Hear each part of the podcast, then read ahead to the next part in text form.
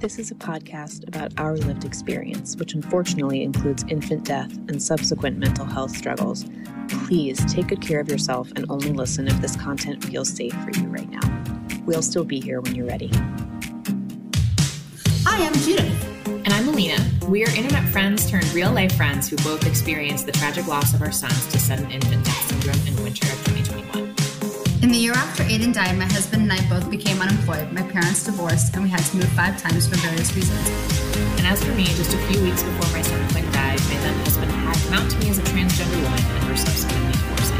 It's been a lot. it's been a lot. but as long as we're living, we will love our sons deeply and work to make sure that we live a life that makes them proud. Welcome to As Long as I'm Living podcast. We're so glad you're here. I, I, must say, you guys are pretty cute with your microphones and your heads. I know, and you give me such a hard time about my audio, but we look legit. No, I only gave you a hard time about your audio at the beginning, not oh, now. Made progress. We've made right. progress. Yeah. well, um, I guess Alina, should I introduce my own mother? introduce your mother for us. Okay. Well, today we have a special Mother's Day episode, and instead of talking about what it's like to be lost moms, we thought it would be fun to talk about what it's like being a lost mom's mom. So I want to introduce my lost mom's mom. This is my mom. Hello. her name is Marlene. I guess Alina, you can call her Marlene. Hi, Marlene. With Hello, Alina. It's so nice to see you on chat. Mommy, you know it's so funny? Remember when you thought she was a murderer? No, I questioned if it was possible that because you were going to a small cabin in the woods with a stranger, which is exactly what I've told you your entire life not to do. Thankfully, Alina is not a murderer, and we're all still here yeah. now.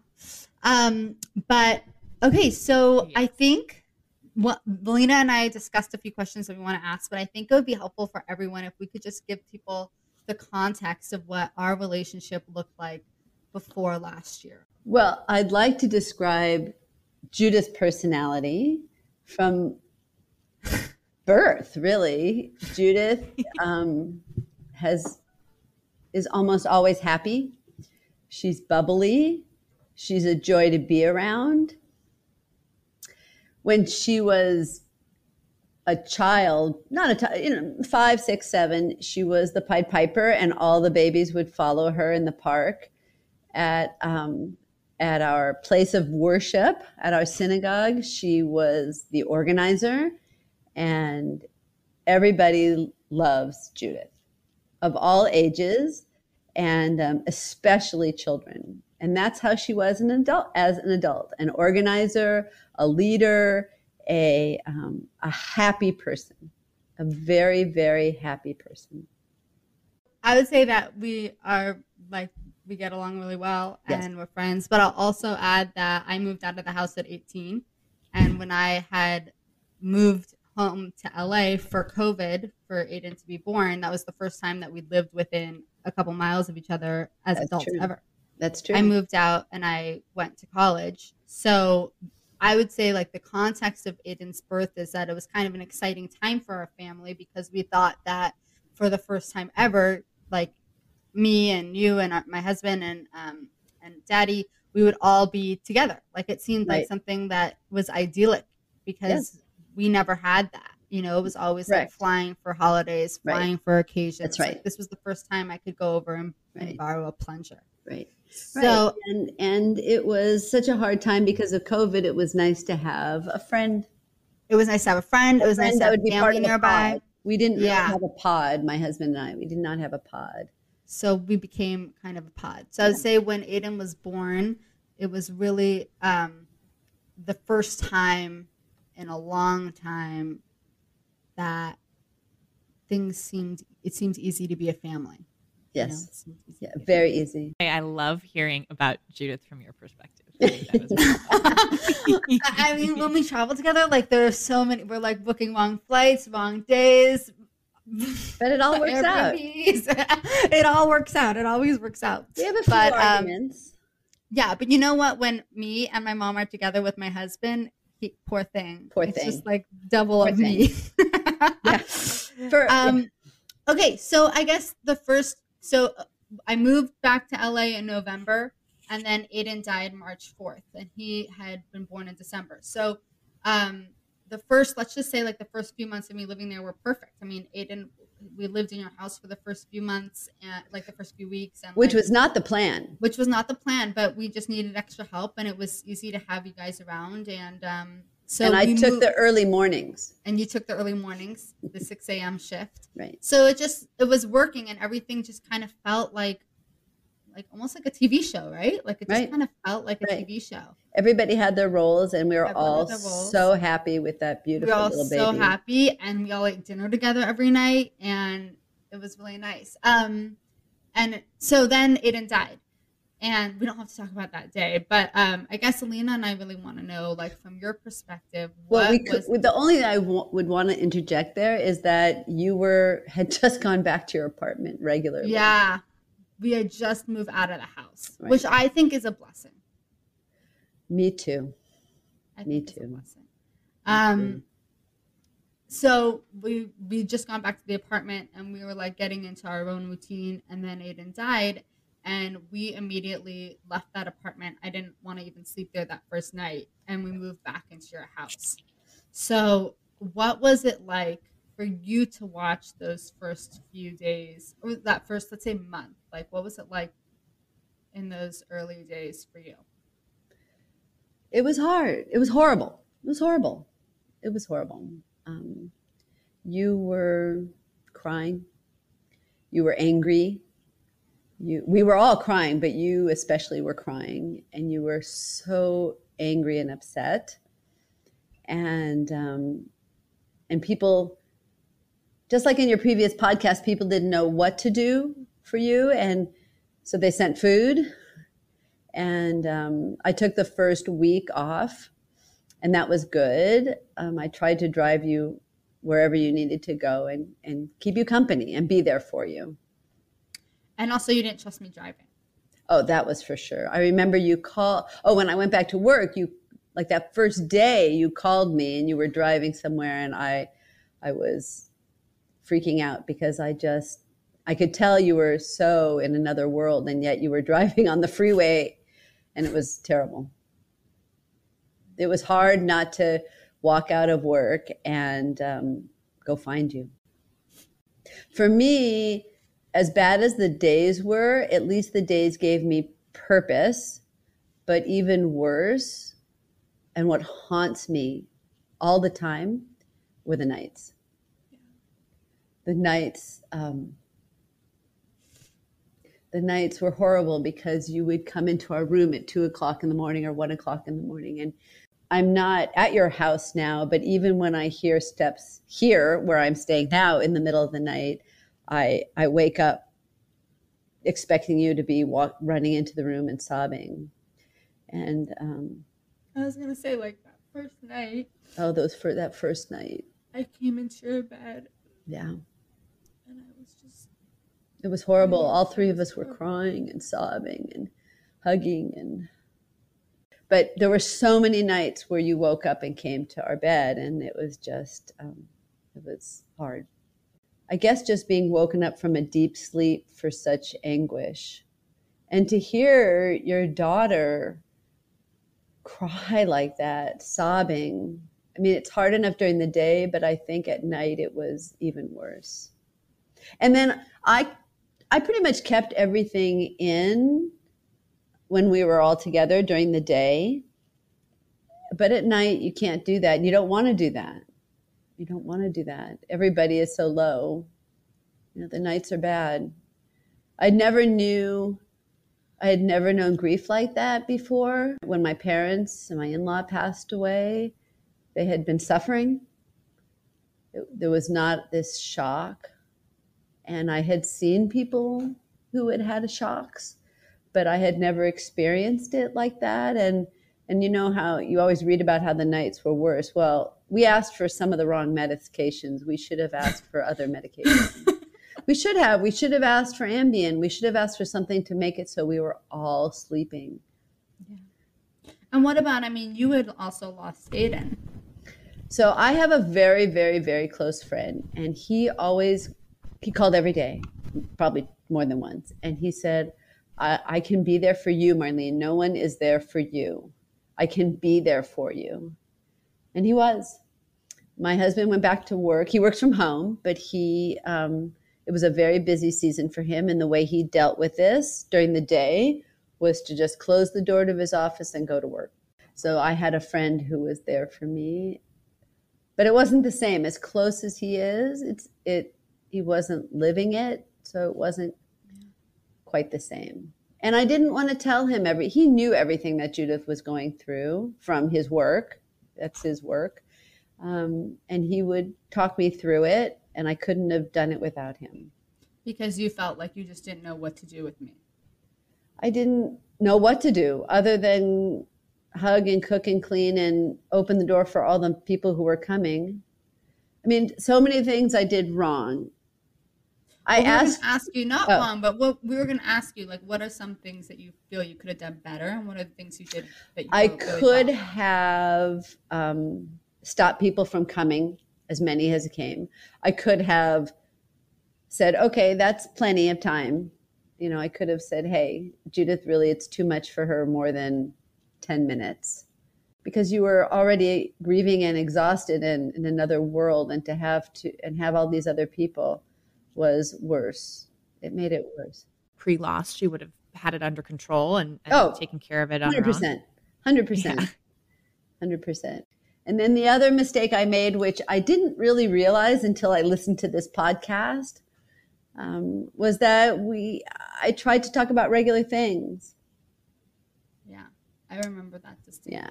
And I uh, remember uh, so many meals like after where you guys would just try and talk about normal things. Right. We shouldn't have all eaten together. Um, I could have done that differently.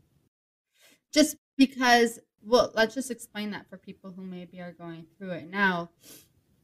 From where I was sitting, it felt like people were just trying to like move forward and pretend it wasn't happening and I felt like I was screaming in pain and mm. everyone was just trying to pretend like it wasn't happening. And I think sometimes acknowledging it and just saying like this is so painful for you right now. We don't have to talk. We could just sit here quietly. Right. That's and, what I would have said. We were not we absolutely were not trying to ignore it, but we just didn't know how to deal with it. We didn't know how to do it because it made you uncomfortable, or because you just didn't know what to say, or you didn't know how to make it better. Because we, because you know, sitting in silence is hard. Yeah, sitting in silence with four people at a table is terrible, and and your husband tried so hard to make conversation so there wasn't silence. You know, he was trying to do what I was trying to do, and that was a mistake. We I should have just I should have listened to your silence and it would have been okay. I think that's one thing of advice I would give to a parent is just let everyone be silent. And if you just have to eat in two minutes and cry the whole time, then that is what needs to happen. What about having us live in the house with you? I mean, did you ever wish that? Never, not once. Even though like you needed space too? Never, not once. You wanted us in the house. I wanted you in the house. I have a question about. Um, I mean, one of the things my sister said to me when we had gone to a therapy session, and she was like, "I just thought, like, when I first saw you after Aiden died, you were gone, like on the inside, like there was nothing behind your eyes." Is that something that you felt too? And did you oh, think? Yes. Did you worry that I would never come back? Like, of course, you... of course. But my friend kept saying, it'll be okay. She'll come back. You'll have she'll be different, but you will have her again. But it's really hard to see at that point. It's really hard to believe that that's going to happen. Could you talk for a minute about what changes have you seen in Judith? I mean, some I'm sure are hard, bad. Some are maybe positive. I'm wondering if you could talk about that. I would love to hear. She's sad. Judith, who is never sad, never, never. That the only time I'd seen her, she got angry. She there were times where she was angry, like uh, once a, a work thing didn't work out at all, and they really were nasty to her. And I happened to unfortunately be in the car with her when she got that email. email that was a bummer, but, but so mad, sad there, but that was nothing like this. That was nothing like this. And so it was hard to see, to wonder if that personality would come through again. And even six months later, when we went on a trip, there was a, you know, some bad moments, some very, very bad moments. And, and, um, and it's hard to see your child crying on the floor. Um, and it wasn't until I listened to I, I, listened to this podcast. I listened to Judith had me read something that the floor is a safe place, and I didn't realize that. You know, I didn't know that. How would I know? Even my friend, who was my counselor, my therapist at the time, that friend, he didn't even tell me about the floor. so, because you're um, saying you'd come in and I'd be on the floor and you right. know what to do or think. Right. Oh, that friend of mine he said, Let me, I can do anything. Just tell me what I can do. And I said, Find a therapist. That's what I need. I need Judith to have a therapist. And he found her therapist. He did. He found her. And, um, and the therapist gave Judith directions to give me, and that was what to say every day, what to do every day, what to what to do. And that was then it was easy. Do you remember what the advice was? What would I tell you to say to me? well, I have it in my phone still. Actually, I, I, I wrote it down, but then I forgot to look at it, and I never, and then I stopped doing it, and then she had to remind me, and she got upset. Um, tell you I'm here for you. I can, I will do anything you want for me that you need me to do. That I love you. That I'm here for you. That I, um, that you care, and that I care. That that was the one I kept forgetting to say because I just feel like I didn't need to say it. I think it's just so of course. Yes. And I care. I care. I care. And what would you say? How would you say I've changed for the better? Better. For the better. By the way, we've talked about this on the podcast. We talk to each other all the time. There are these gifts that come with loss. We would turn them in in a heartbeat. Right. right. We're talking about the positives. We are. Yeah. Okay. We are. These are consolation prizes. I think that she has a deeper meaning of life that when you experience death and when you experience so many other people who have experienced death of a child, that you become deeper. You're a deeper person. There is more there. It's not just happy. Like on some points, that's harder because I'm sad more often. But the other side is that you have more depth of emotion for all capacities. Yeah. Yes. You have capacity now to give to your daughter. You have capacity to give to me when I'm old or to daddy when he's old. you have capacity to not to be so sh- short, so like patient. You have more patience. That's the word I'm looking for. You have much more patience, much, much, much more patience. Much more patience. I think that is true. I think I do have. and you've and you have found a way to find your zen, even if it's for a, a short period of time, because uh, you didn't have any zen before this happened. there was no zen. I have no zen, and Judith also has no zen. We don't. I don't have any zen, but I found it. Like I'm a little, I'm better at just sitting still and doing nothing the baby Aiden died in March, and we went to the beach during the summer. And Judith would sit on the beach. You were just you were just breathing, and you weren't thinking about it. You were meditating. That's what I'm looking for. Wow, meditating, Judith. Those those that's not more on there. I think that's true. That's true, right? That's true. It's true. I think there's um another thing I like in our family structure I think that for a long time I played a role um, in the middle of everything. That is know? true. And then when Aiden died, I had to step back from everyone and everything. And it was very hard for the rest of us to step into the middle. Yeah, I don't know. I I think in some ways, some people, some ways people have stepped up and then i think there are just some things that just like don't happen or, or wouldn't happen or don't you know just don't get done because i can't do them and no one else takes them on and there are just things that like i never stepped back into doing i agree when Aiden died, I, one thing that I have learned from your podcast and from Aiden dying is how important it is to talk about Aiden, to speak about him all the time. All the time we speak about him, you know, not every day, but certainly regularly. And it's nice that Judith has pictures of him around the house. And it's nice that that he has. I came home from work one day and there were pictures of Aiden all over the house. Yeah. And I um, put them on the fridge. everywhere.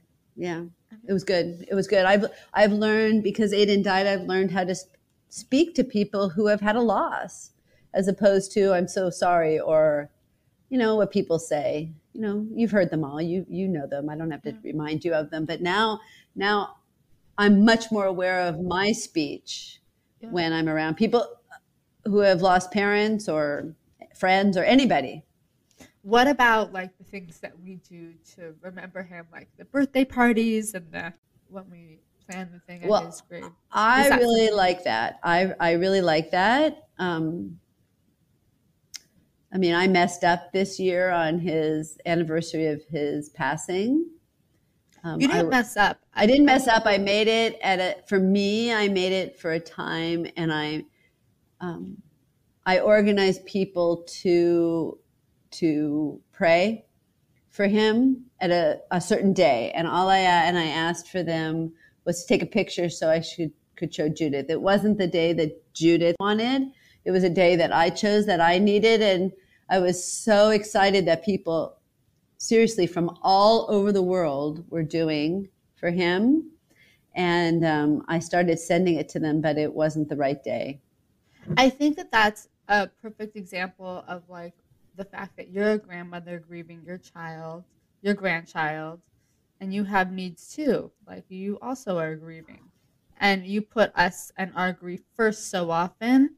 And like sometimes I think I forget that other people are grieving too. I would say that that's probably true in this case. You were not happy with me. I was not happy. you were at AT&T getting a new phone and I was sending you you. Yeah. WhatsApp pictures of people in in other countries praying. Right. It was definitely difficult to get at the AT&T store. it was difficult to and I should have my intent was to keep hold of them all and put them in like a um, I don't know something online and then give it to you, but I Life was busy. I dropped that ball and didn't do it. Let me ask another question, which is I think a lot of the family dynamics changed also after um, Aiden died, certainly with my sister and I. How was that for you? that was horrible. That I hadn't thought of that. Um, that was hard for me. It was really hard. It was hard. It was just really hard. What do you mean? Can you explain further? You, it one of the one, most one of the- most wonderful things in our family was the relationship between the three of you, especially between sisters, and um, and that was damaged. It was hard.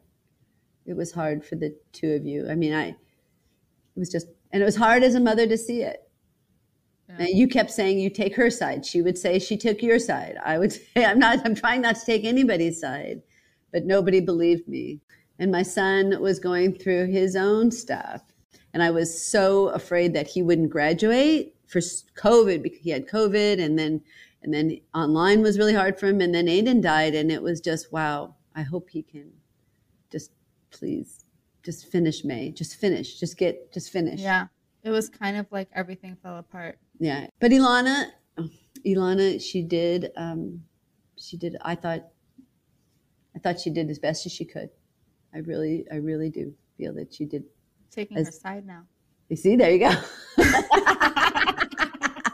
See, you know, this is this is the thing that happens though. It's really hard because it's nobody's fault. Like the circumstance is just so tragic that everybody's doing the best they can and Right. everybody's intentions are good and and it, it is hard that people that the best you can is not the best that you think they can. That's hard too. And you really had, I mean, like, you, I can imagine for you, you had everyone having competing needs that are in conflict with one another. A hundred. Like, I think 100%. about uh, my brother's wedding, which was Ugh, like horrific, horrible, horrific. horrible. but like you had a son who was getting married and a daughter who was having situational changes and, and That's to put it mildly. it's true. I mean, it was just it was like how could you watch like one daughter on the floor throwing cake and your son getting married. Like yeah,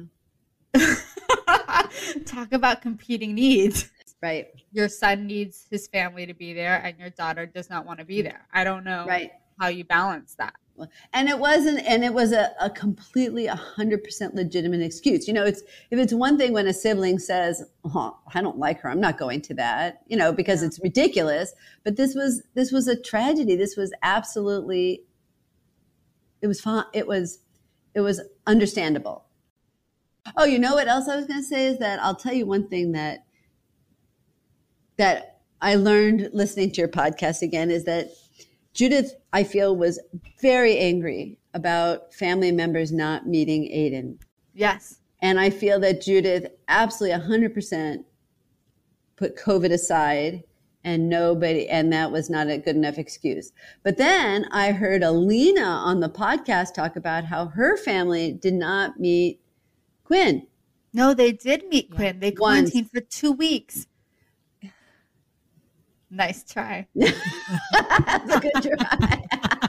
But my family was my family only had to drive.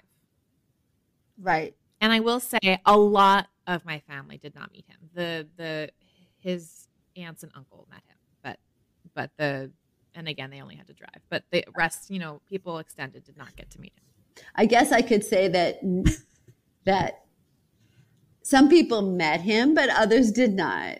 Yeah. And I felt that the, you were, um, it was hard to get over that. Like you're, you were. you feel it was unfair for me I do. I do. I, I felt that your amount of anger towards that was unfair. but you know those family members Yes. sorry.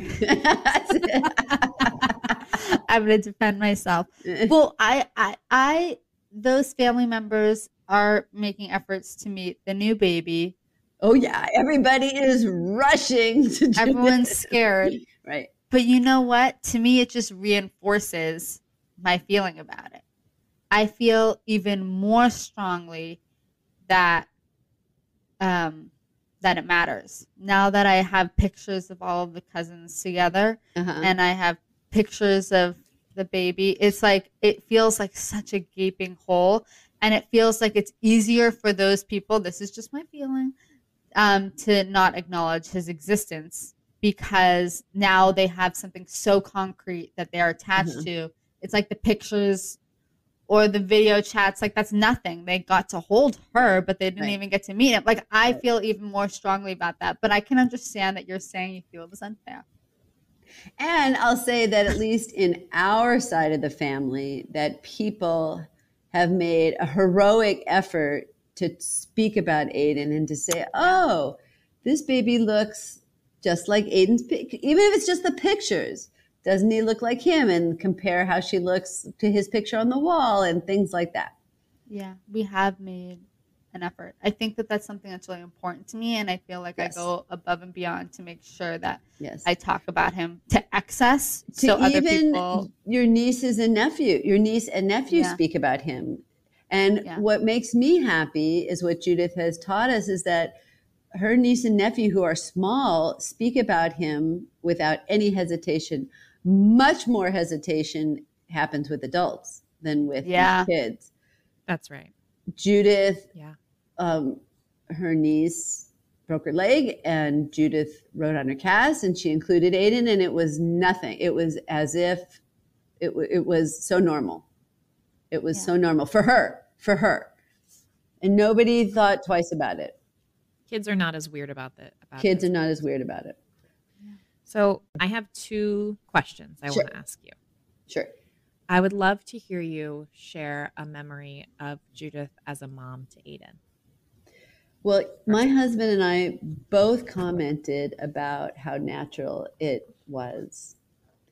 Um, I think one of the hardest parts, and I think Judith would agree, was that she had, because everyone was taking care of them, um, she laid in that bed with that baby on her chest for many weeks, Yeah. and um, and he was missing then and then, and she it just she just fell into it very naturally.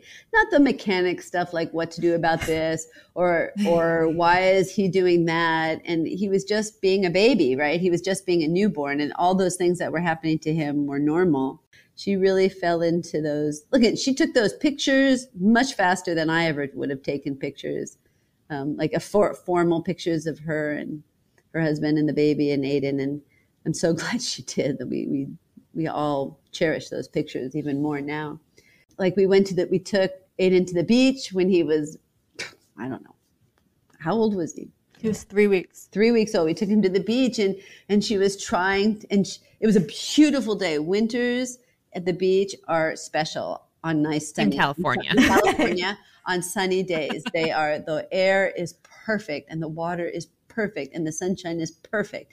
And Judith was facing the water, and she couldn't keep the shade onto Aiden. And I said, "Honey, just turn around." And she didn't do it, and she didn't do it. And then she finally turned around. She went, "Oh, he's fine now." Things like that. Things like that. Just. just that was that was a funny moment. We both laughed about that moment. You know what? You know, let me tell a memory about my mom. so Aiden like wasn't pooping because he was like four to six weeks. He was like in that stage. He wasn't pooping, and my mom, I, I like we didn't know what to do, and she was like, "Oh, I know what to do. We just need to give him some prune juice." But I guess like we didn't have prune juice, so you took a prune and you mashed it up Warmed you it up. mixed it in water. Right. You like made your own prune juice, and then we called my sister after, who's a pediatrician, and she was like, "You cannot do that." she was like, "Babies cannot have prune." Yeah, I didn't know that newborns couldn't have water. Like, what the heck? What's that? She said, said their little kidneys love it. cannot handle it. I went, okay, well, we're not doing that again. That's what I remember. All right. And then my last question for you is I would love for you to share a memory of Aiden because Judith talks about how special and sparkly he is. And I never got to meet him, but I would love to hear, like, from your perspective, what was so special about him. Well, first of all, he loved music. I play a very loud and obnoxious instrument called the banjo, and I'm not that good at it. Um, and yet he was quiet. And once she, maybe more than once, but once I was in a lesson and Judith needed two hands. So she put him on the floor on a blanket, looking up at me play, playing in my lesson, which was on Zoom because it was COVID. And he laid there and just listened. His eyes were wide open the whole time, the whole time. Now, my husband leaves the house, but Aiden stayed right there and was it. And then there was another, there was a holiday that we went to that involves a lot of singing. And because it was COVID, it was outside and it was um, cold because the first one was at night and she bundled them all up and put them in the stroller. And my husband said, he cannot interrupt this. It's, it's like this chanting. He can't interrupt, Judith. He can't, you'll have to leave. He can't interrupt. He can't interrupt. He can't interrupt. That baby was awake the entire service and not a peep out of him. Not a peep. He loved music. He loved sound and singing. and singing and um and at the end you know that he had a beautiful smile and i remember once right it was probably that week judith put him in front of a mirror and he i, I thought he was well he was very advanced of course.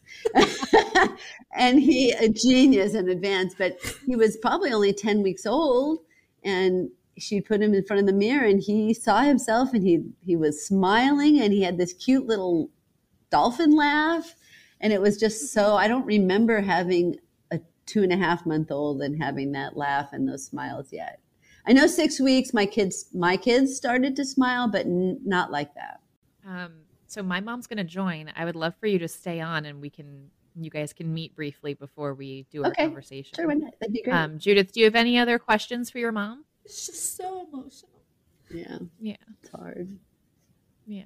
yeah it's really hard my other my daughter said my other daughter said "Are- you're doing that? It's going to be so hard. And i went yeah but i got to do it. So look i made it to the whole end. Well, we really appreciate you coming on. I I'm this happy to do it.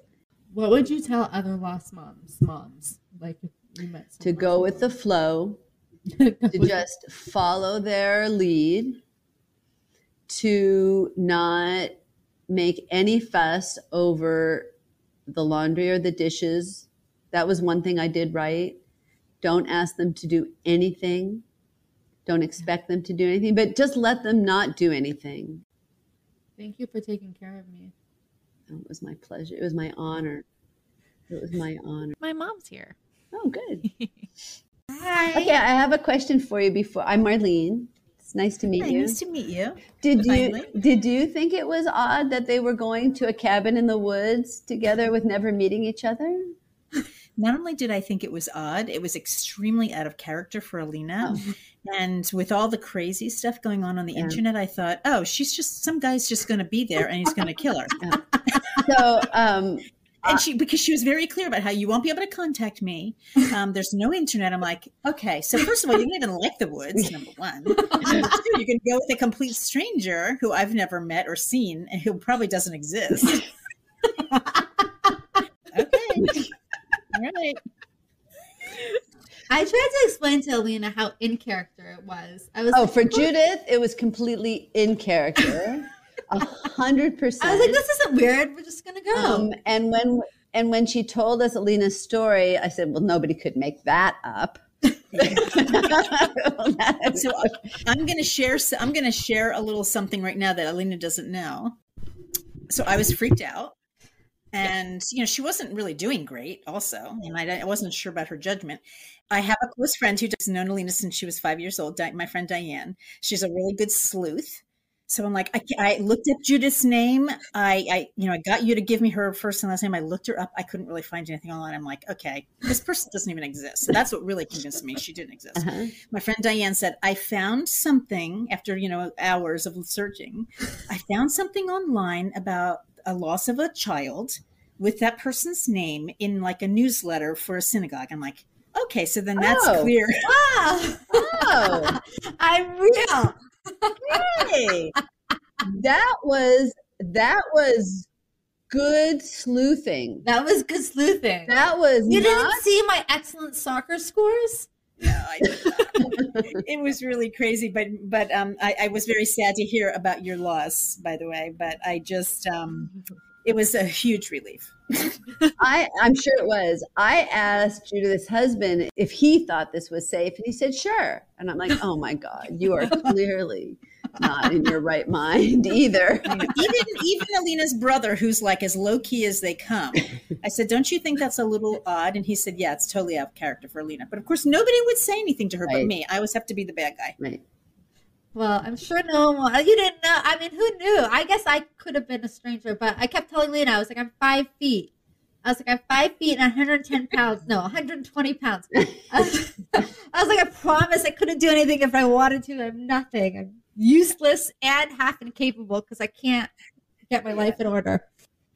But I'm I'm sure seeing that announcement made a big difference. Yeah. It, well, I did because I thought that's that's a really long game to kill Alina to come up with that person to agree with. That's right. That's right. right so i mean I, I don't i shouldn't make fun i have a little bit of a dark sense of humor as well No. so but i i you know I, it was a big relief to know that judith seemed to be a, a real person Very nice. Well, thank you so much, Marlene, was- for joining us. You're I really welcome. You're welcome. And it was so nice to meet you and well, see you both. Know. All right. Bye, mommy. Love you. Right. Oh, I want to say also on the on the same theme is that I did look at all your pictures on Instagram, and he was a beautiful baby.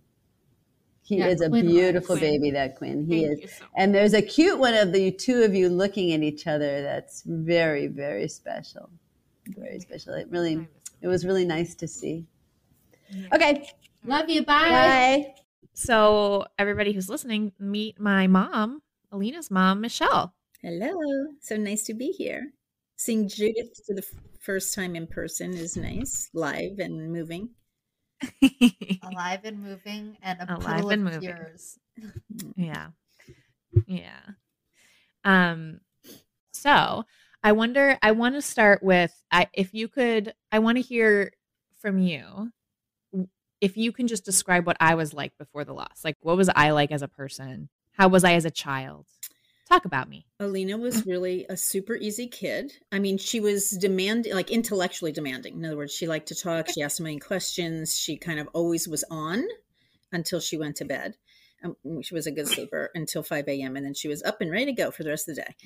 Um, but she was, we used to joke and say, well, we still joke and say she was like three going on 30. She was independent from the get go, did not want help. Um, Aunt Susie has a a, a, very sad, but you know, we always laugh about how she tried to take her hand going up the steps when she was like three years old, and she said, "Aunt Susie, I don't need you." like, it was my sister's heart because who doesn't want to be needed by a child? Um, yeah, so she was always super independent, always prepared, always really almost always pretty cheerful. I think I maybe gave her a timeout. I don't know. I can say probably maybe three times in her whole childhood um, a punishment for Alina would be like, I'm going to take away that, you know, if you're not going to whatever, I'm going to need to take that book away because she was really loved to read. Um, she was outgoing and friendly and, you know, had a lot of friends and was kind of a caretaker to her friends in many respects. I'm definitely a caretaker to her brother. She's really spoiled her brother. Um, and um, just was, you know, just always self reliant, resilient, and brave in so many ways. She was really well liked yeah. by parents and kids alike, and you know she was just a very likable in um, in many ways, just a very easy child to have. Um, yes, mm-hmm. I I can see that. I can definitely see that, and I think it's interesting because I know we'll talk about it later, but I only know Alina after the loss, mm-hmm. and it's like you can see shadows almost. Mm-hmm. Of that, I see like an echo of that, a different version of that exact same person that you're mm-hmm. describing with maybe like with trauma.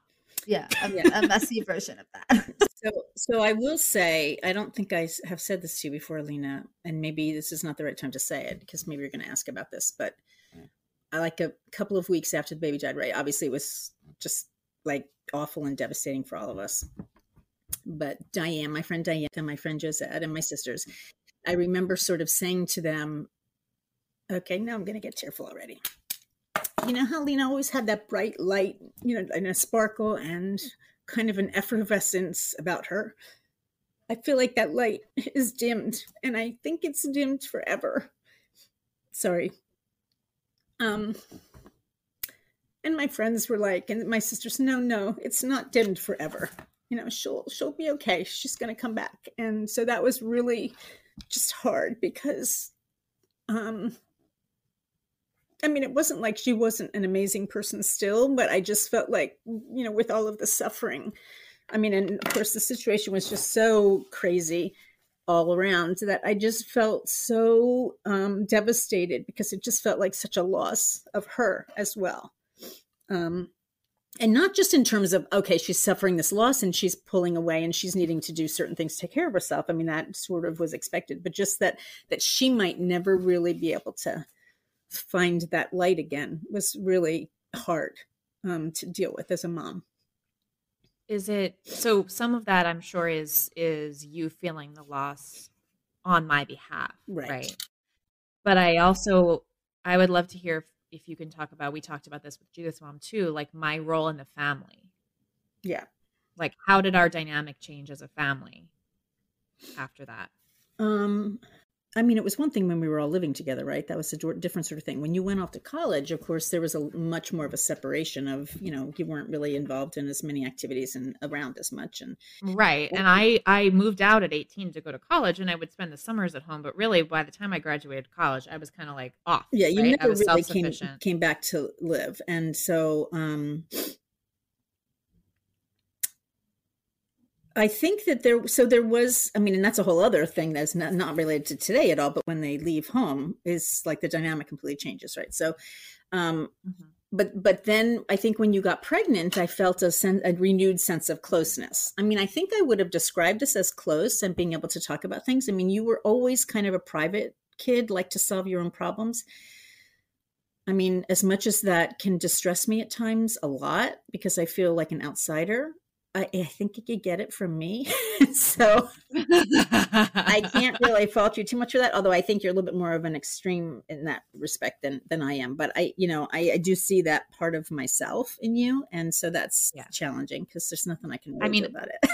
I will say, I will say also, like I also felt like when I got pregnant and the excitement of the Mhm. baby and all of that, I also felt a renewed sense of closeness Yeah. as well. Not Mhm. even like a, it wasn't um renewed so much as just a level that wasn't there before because uh, you know it it's not like it was it had gone away and come back. It was like just an additional level that we couldn't have had before because I wasn't a mom. Mhm. you know? And can you share with me like a little bit about what Alina's like? If like you know in the family, meaning you know, is the party starter? Is she where does she, where would she be in terms of like how I wouldn't say she was like ever kind of the party starter or the life of the party, but she was very much um, in terms of, and I'll just talk about extended family even. She was definitely a focal point of a lot of uh, attention and energy, I think, because she was pretty, she was like a little dynamo um, in her own way, a- an introverted dynamo. And so, you know, she always had a lot of things going on. She was always involved in a lot of different things. She definitely, um, was high energy and pretty engaged person um on And I can remember on family vacations or at family get-togethers, like I would very much be present with everybody who was there. right and, and rallying the troops the cousins might be you know going and doing something else they might be in a room by themselves but i was I would always be out and about with everybody having conversations with the grandparents having Right. conversations with the aunts like Right. always very much like in with whatever the mix of whatever was happening with the group i was very much an active Yes. participant in all of that and alina always was um always gravitated towards adults i would say i mean or didn't have Yeah. any um didn't have any hesitation to just hanging out with the adults and my you know we call they call my sisters and i the sisters and she would do things with us and have fun i think for the most part that's my impression anyway um, yeah, so she was a little bit of a like, okay, like an enthusiastic rallying, but when she had enough, she had enough. Um, and that was hard for some of the more extroverted people in our family to manage.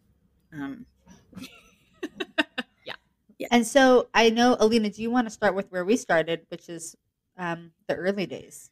Yeah. Can you talk a little bit about so we're I don't want to necessarily just for like my own mental health and yours probably. I don't need to talk about like the day he died.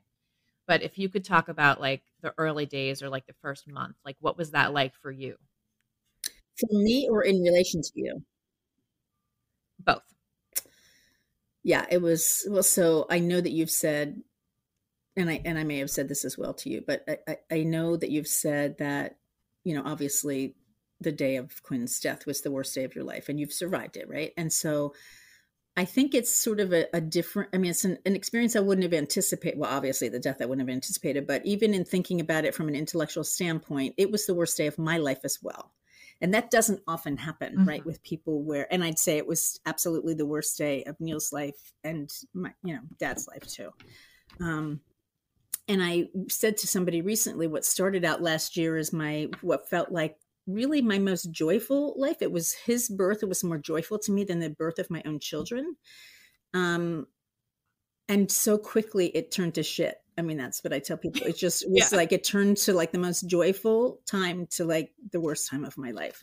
And it was a really hard year. Those first couple of months, in a way, were almost less hard than as the year progressed because there's a Yeah. sense of numbness. There's a sense of like activity, right? You're sort of focusing on like trying to get Alina and um, Kaylee meals and um, trying to, you know, Bill also needed a lot of support. Um, Bill is my dad. sorry um and i mean not surprisingly um and i just i feel like i have a lot of people that i really can count on for support who i can call and talk to I have really close friends and my sisters and so i i think he i always th- feel like he didn't have the same level so i feel like i was his main support person and that was very hard um and challenging because i was not doing great um, and we had all these other transitions going on at the same time. You know, we had moved up here, and you know, we'd had a lot of losses. Yeah, actually, I- don't know that I've talked about that much on the podcast, but so for uh, for anyone who probably, uh, I guess they don't know this, but so my parents lived in um, New Jersey. That's where I grew up, and um, ten days before Quinn died, my parents moved to Massachusetts, um, with you know the uh, assumption being the intention being that they would be able to be more active grandparents, be more more of a help to me as a you know as a new mom, and especially with COVID, and I didn't you know necessarily want to put Quinn in daycare. You were going to be taking care of him for some of the hours of the week, Mm-hmm. and yeah, so ten days before he died, you moved up Mhm. So the timing And was I was by myself. Dad was not up here yet. So Yeah. he had gone back because we still had stuff there and he he wasn't going to see the baby anyway or in you. So he had gone back to New Jersey with Neil. And so I was up here on my own and so yeah. It was awful. But I mean I I would have all, had also a very supportive workplace. I was working remotely up here but in New Jersey and I was really afforded as much time as I needed. And so that was really nice and helpful. But I think the hardest part well, I mean, no, it's not the hardest part. The hardest part was the loss, but is not really knowing how to help other than like bringing food because um, you didn't really seem like you wanted company or support. And when I say company, it's not like I thought we were going to have a social get together, but um, I you wanted to just kind of tuck away and isolate, and that was really really hard because I just felt like, and I would say like when my sisters would say, "Well, how's she doing?" and I'd be like, "Well, I haven't seen her." All I needed to do was sort of like set eyes on you, and then I would could I'd be like, "Okay, she's she's okay." Um, so we would like I would bring coffee over, honeydew, and um, Yeah. a donut to Kaylee and Alina, just because I felt like I needed to see their faces, um, even if it was for five minutes because when you don't have that context, it was easy. And also, what you're hearing is sort of the worst of everything. It's really hard to think you're like you're. I mean, and I know you didn't feel like you were functioning, but like that you were upright. Yeah. And I didn't really have a concern about your safety. I, I really didn't, but I did have a concern that you were could just fade away. I guess. Yeah. It's interesting because because Judith is a, an extreme extrovert. I Mhm. would say I would classify you as an extreme. I would say less so now than I was before, but I would say definitely I'm an extreme extrovert. Yeah. the difference between how we both responded in the immediate aftermath of the loss. You very much wanted to be crying with Yeah. other people, and I very much wanted to be crying by myself. Mhm. Yeah. Right. And- I also I also moved into my parents. Like talk about opposite extremes. I moved in. My mom, she just spoke and she spoke about how I would crawl into their bed Mhm. at two in the morning and talk about. I think that this is just a good example of how people react so differently. You wanted to make sure, and my mom probably wanted me out of her bed. so she was ready to kick you out of the nest at a certain. She- no, I think that she was. I don't know. I mean, I think that she probably wanted sleep. I don't know, but um, I guess it's good to hear how different people respond because there's no right, there's no wrong. We're just completely different people. Right. So I think that's really interesting. And and I think also I just was so it was frustrating. I mean, I wasn't mad, obviously, but it was frustrating and upsetting because I didn't.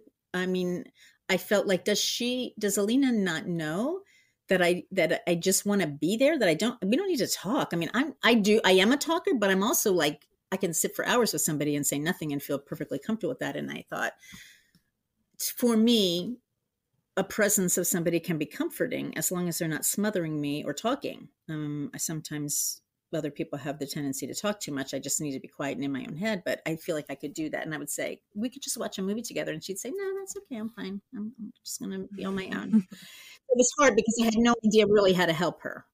What was Yeah. from your perspective? Like, what was?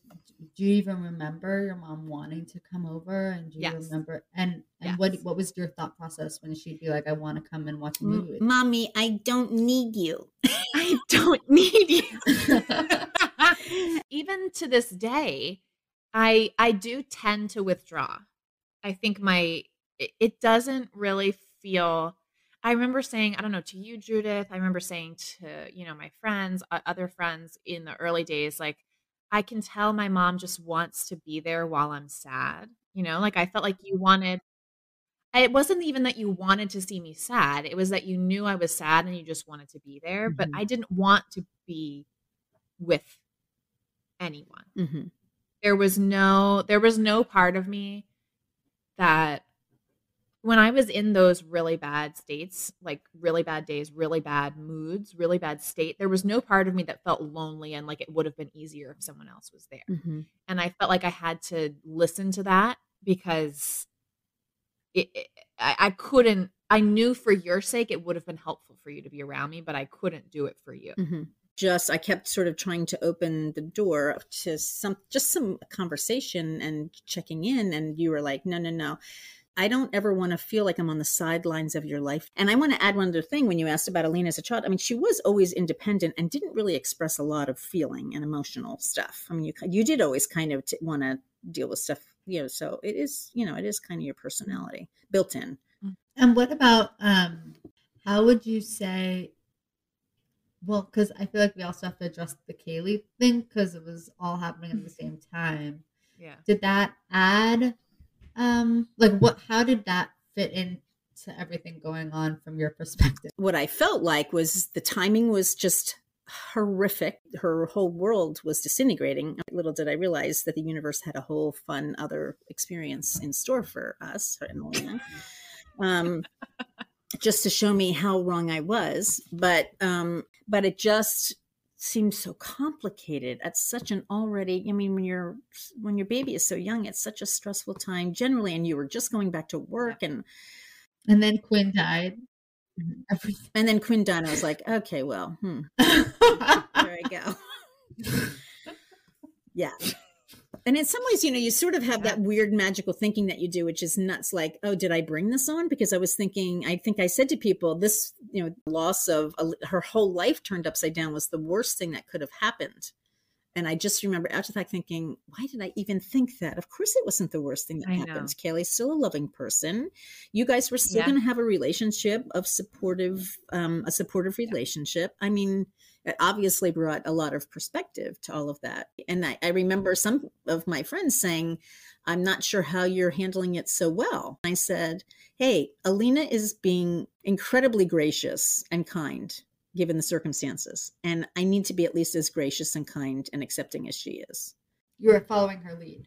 I was following, trying if she whatever she would give me. No, I was I was trying, and I didn't want to make things worse for her. So like even in the beginning when I first learned and Quinn was still there, I was like, I'm going to do whatever I need to do to make Alina comfortable and Kaylee comfortable because like that was paramount for me that they could be able to parent and not Yeah. And I do think strained by that. I think I was I tried really hard. I was very clear with you guys that like she was Kaylee. Mm-hmm. You know, we were uh, you refer to her as Kaylee. These are her pronouns. Mm-hmm. We don't know what it means for a marriage. You know, we're not calling her dad. And to your guys' credit, you did the very best you could. It wasn't always perfect, but you definitely listened when really I hard. I was very clear about it, and you guys were very, uh, you know, you tried really hard. We did. so. I, I, I mean, I hope, I hope that that was received in that same way by Kaylee as well. It, you know, it was, Yeah. it was just so unexpected. Understatement of the world. Yeah, and so I, mean, I think it's really, it was very hard to just switch gears. I mean, obviously, probably more challenging for Kaylee, and I was very appreciative of that. And I thought I hated the idea that she had was suffering. I knew that that must have been a very, very difficult road and may Yeah. continue to be right so i was very mindful of that and i certainly didn't want to pile on to any distress she Right. was already experiencing but it, it was hard So, um, I I want to ask you: Do you, you know if you were talking to another mom of a lost mom, what advice would you have for them, or what are th- some things that you've learned over the last year? um i mean i don't know it's a hard question i'm not sure that i learned anything um i mean i definitely would advise to follow the lead of the person. You know i have a background in grief and bereavement because i worked in hospice. So in some ways i had a and not even an intellectual understanding i mean i had a very lot of losses in my own life and have been through a lot of lot of bad sad deaths um and so it's not like this was like out of the blue. I mean obviously the devastation of this particular thing was far outweighed anything else that had ever happened um but so i just i just tried to be there and tried to do what little i could and it was hard to keep up the it was hard to keep going in and i've you know i've listened to you guys on the podcast when you say just keep asking or just keep bringing or just you know just keep at it if, if it's not going to fit this day for a visit or for a coffee or for whatever just keep doing and Yeah. at a certain point it just felt like it was annoying you more than than anything else. Um and so it was hard to know like I, you know you don't want to kind of leave you hanging there but at the same time you gave me messages both verbally and physically a physical barrier of a door that like you know so i mean i so i do think it's important to continue to do and and i think concrete things are really helpful. Um I remember, I think I said to you at one point, like, what I really, I know you want to be there for the really emotional stuff. What I need you to do is the concrete stuff is the concrete stuff, Mhm. you know, like unloading the dishwasher. How many times did you load and Yeah. unload my dishwasher? yeah Hundreds of times. Yeah. Like, literally for like six months, I don't think I touched a dish, Mhm. right? Yeah. And you brought me coffee. You brought me and Kaylee coffee, as you mentioned, honeydew coffee and a donut, when like susie was vacuuming at your three or house four times a week. i think neil yeah i think neil even vacuumed at your house a couple times maybe Yeah. you don't remember I mean, your but was- friends folding my laundry. yeah like that's really that was the stuff I really needed, and you really showed up for me in Mhm. those ways. That was what I really, really, really needed. Mhm. I felt like the grief work had to be. I feel like I've had to do a lot of that internally in my own head. yeah Um. But yeah, I really needed the concrete. stuff, Yeah. for sure. um and the concrete stuff i mean i do think that is really important it's hard to take care of yourself after such a devastating loss but um yeah it, it was hard to and again i'm not really much of a i mean i do i'm a i do talk a lot like alina talks a lot but when i'm working through something difficult i'm not really somebody who wants other people's feedback or telling me what to do so you you have that from me and also um i think even more so but um i just wanted to be there like just to be a presence and just to do something to like veg out with you or like we watched that glass blowing show that was really great and then once you How many times did we wa- we watched that glass blowing show? Like five times. I know what one you're talking about on Netflix. Oh, it's like Month addictive. Edition. Yeah. yeah so um and i mean Yeah. you know you guys know this having a child and neil and i were just talking before but he was saying you were more worried about this than i was. Meanwhile he was very worried about it. But i said you know i think you don't mm-hmm. understand that your child's sorrow happiness is great but your child's sorrows it's harder on a parent it's hard to believe but those are harder than certainly my own sorrows. Like my own sorrows it doesn't matter i'll just figure them out. But when your child is suffering i mean it's just it's it's really it's awful i mean it's just awful to observe and to be so helpless and not be able to and know that there's literally nothing that you can do And how would you say Alina's changed since the death of Quinn? Well, I mean, I know she says she's had anxiety her whole life, but I mean, her she exuded bravery and self confidence her whole life. Um, and and so I would say that got shaken. I mean, her whole core got shaken. Oh, sorry, Chuck. Her sense of self, I think, and self identity was really took a hit. Um, and I think I think you really you know you you lost the vision of yourself as a competent capable decisive person Yeah. so even even within anxiety you can still be all of those things right um but Right. alina would like go on a limb. She was not afraid of the dark. She didn't have like regular fears that kids have. She would go up and do like in musicals and do these song and dance numbers in front of audiences and i was like i could never do that. So in my mind i just never thought of her as having that much anxiety. Um, but you know, she comes by it naturally. it's a fact. It's a You know, Alina, thing. when your mom was saying that, when she was saying about how you lost your sense of self a little bit and you're shaken, you know what I was thinking? I was like, that's my favorite part about her. She's a mess. I love it. and so, so along those lines, let me say one other thing that I have often thought about both of my children is that, and not like I wanted them to have a lot of sorrow growing up. I certainly didn't want that, but I felt I was worried. I had come from a pretty difficult childhood, um, which shaped me in many ways. And I often worried. It wasn't like I wanted them to have worse times, but I worried sometimes that had they had difficult enough experiences growing up that it would give them the tools that they needed if something bad happened, right? I just always worried about that. And I felt like, because I felt like there was nothing we could even go on, you can't really teach somebody that. It's something that you have to just kind of be exposed to certain things. And then you kind of realize, okay, here's how, what I do to get through this and that. And I, I had always worried about that. And then, of course, really the absolute worst thing happened. Um, wasn't expecting that. Um, so that was, you know, that was just something I had kind of always worried about a little bit. And then, I mean, what I'll say is I think eh, I would agree with you. I feel like I had a fairly easy life up until this, which all happened at once. And I eh, having been to all of this therapy over the last year, I I think the easy life was actually a gift and made it easier because I had the opportunity to like I don't have 10,000 traumas going on in my head that I have to deal with. I have this one, I mean, it's uh, two big losses, but Mhm. I have this period of time that is extremely traumatic, but the foundation of Mhm. everything else is really solid and I can still really rest on that even Mhm. with everything else that I have going on. So I think in a way that it has served me. Well, you were set. You know, you started off from a different point. You started off from a, a Right. slate than if you were working Right. through childhood traumas, and then you had a second one compounded on top of it. Mhm. Right. Yeah. And I did, but I didn't ever worry that she was not going to be okay. I just, Alina, we, you know, we moved to Europe when she was a kid. She like didn't want to leave and she got there and landed on her feet and was fine.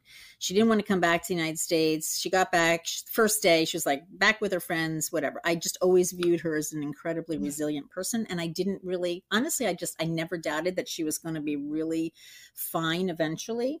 But I just, I knew it was going to take a long time before she Yeah. felt fine. Yeah. Is there anything that you've seen like a change for the better in me since the loss? I think that um, you're definitely more compassionate. I think you're Yes. more tolerant of other people's struggles.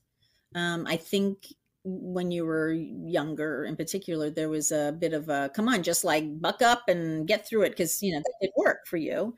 Um, so I, I think that those are gifts, really. I mean, and really, honestly, where do you, when do you grow as a person? You don't grow under happy times. Like those are, those don't Yeah. teach you how to do anything differently or improve your life in terms of um, your ability to be a whole person. It's the struggles that really, that's where you grow. Unfortunately, that's the truth of it. So, um, you were more of a like get things done and muddle you know get it get it get through it um and now i think you're willing to sort of take the time and be able to say you know this is what i need and i'm going to take care of myself and i'm going to make myself a priority and you know i think those are good things So the two questions that I want to ask you at the end. The first is if you could share a memory of me as a mom to Quinn. And then the second would just be a memory of Quinn. Your, Aw. videos of him talking to me and you know um, he was really like a regular little person you know becoming a regular little person there was construction and he's got startled at one point yeah yeah and you go construction and he's like looking at you go him to just be like, it's okay. He is so sweet, so cute, and so active, like just bouncing around. That I am. Um, I feel sad that Dad and Neil didn't have that experience. Um, but I am so grateful that I had it because it's a really good memory. Um, and so for you as a mom, I think it was so gratifying to see. I, I don't. It's hard to explain what it's like to have your child have a child way more than I even imagined. I mean, the jo- I, I have never felt joy like that of um, seeing you as a mom. And I just, I loved how I know that there were struggles. I know things weren't easy, obviously, you know, in any case, you know, with just the sleeping, the breastfeeding, all that stuff. But you seemed, you seemed so joyful. And that was really special to be able to be part of that and see that. I was really joyful. Yeah. I mean, he was really something else. Yeah. Any last questions, Judith, before we go? It makes me sad that I didn't get to meet him. Yeah. I mean, and my sister, you know, there are people that are really important to us who didn't get to meet him. You know, my sister Carol never got to meet him. I know that, um, you know, Neil will say there's no good pictures of me with Quinn because, like, the one day we were taking pictures when I was up there is like I was in sweatpants and I hadn't showered. And he said it just, it, you know, he'll say, Yeah. it never occurred to me that that was it. like it just never occurred to me. And um, you know, he was even saying the other day, he goes, I think I cried every day for all of last year at night when I would go to bed because he felt so sad for you and you know, because of the baby. And for himself. Yeah. Yeah. It really, I mean, it affects the whole family. It's just so tragic. you know, the whole family, everybody is really, you know, has really struggled a lot at various times. So Yeah. it's been hard. Well, thank you for all of the support, the practical support, and the little bits, the emotional support that I've let you give me. I knew if I needed you, you'd be there in a heartbeat. Yeah, and that's what my friends kept saying. She she you gave her everything she needed, Michele. Like you and Bill gave her everything she Yeah. needed. She's fine. I mean, she'll be fine because you gave her what she needed. So, I don't Do you feel like the podcast has been helpful? Like I know for my family, like uh, they have a window into my brain Yes. now that they I- didn't have. Well, first of all. I think the podcast has been very helpful. It seems like Judith, Judith, I don't really know you well, but it seems like it's been super help, helpful for the healing for both of you. So that's also Yes. I like that. It makes me feel really good. I will say this part you're going to probably edit out. It felt very, very difficult to get my information about how things were for you in a public forum. You know, I think when you first, Judith, you probably had a different experience with your parents, but Alina gave me a very strict guideline. I'm going to share this with you. I mean, and she didn't do it right away, right? I'm going to share this with you. I don't want to talk about it. So like I knew if I heard something on there, I couldn't really, I couldn't ask, I couldn't say, I couldn't follow up. I couldn't, that was really, that was really hard to feel like I was one of the many listeners. Um, so that, you know, Yeah. so I think it was a blessing. Personally, I think it was a blessing for you guys. I'm, I am so glad you guys found each other. I mean, I just Yeah. very um, amazing kismet. we both feel very lucky to have one Yeah, another. I think it's, that's been amazing. Yeah. I'm gonna Um, tell you, the loss mom world is a hot mess. Not, not everyone's a good fit. no, I know. you don't know what you're getting out there. I think it's so interesting that you guys are obviously, and it's very clear on, you know, I don't, I haven't met you before, but it's very clear on the podcast how different you guys are and how you, how wonderfully close and supportive you are of one another. It's really nice to see. Um, and helpful, Yeah. you know, as a parent to sort of feel like, okay, so she's, you know, she's Somebody's got it. Yeah.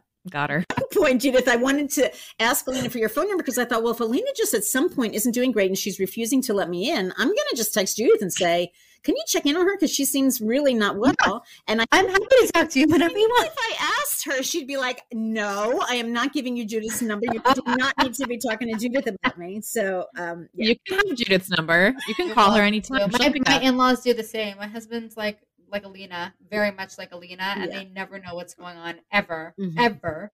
Mhm. And I feel like they call me, but really only to know how he is. Yeah. Just- yeah. I, I don't think that's really true. but that they're only I no. don't know. I don't know. no, I don't know. But um, anyway, it was such a pleasure meeting. Mommy, I can't see your screen. Failed to start video. Wait, that's probably me. Okay, wait. What do you mean cannot start video? Oh, come on. Judith, I think there's something wrong with your video, but don't worry about it now. Just log on on your phone. Hi, I'm so sorry. I just wanted to get my Mom, charger. Mom, just realized it might not. My phone that might not last. Hi. Mom, I'm loud? Can you be further away from your microphone?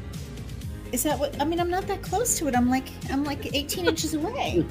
Is there a It's way for me fault. to turn it down? Uh, how about if I talk really quietly like this? I'm a little bit of an an- animated wow. Italian person. I'm not going to be able to talk quietly. Why is it so loud? You can hop off, but just keep your browser open for the Wait, wait, don't do to upload, anything. okay? Just, just. Wait, she can't even hear you. She's gonna log off. Wait, no, don't leave. Okay. fine. Um, can you text her and just tell her to leave the browser open? Oh my god, my phone is dead. Hold on, hold on. She's. Alina, can you call her? Your phone is alive. Yeah. Just say Hi, keep everything. Alina. So just say keep everything open. Don't close your computer. Everything open. Browser open to upload the audio. Mom, is there, seriously, is there any way you can be way further away?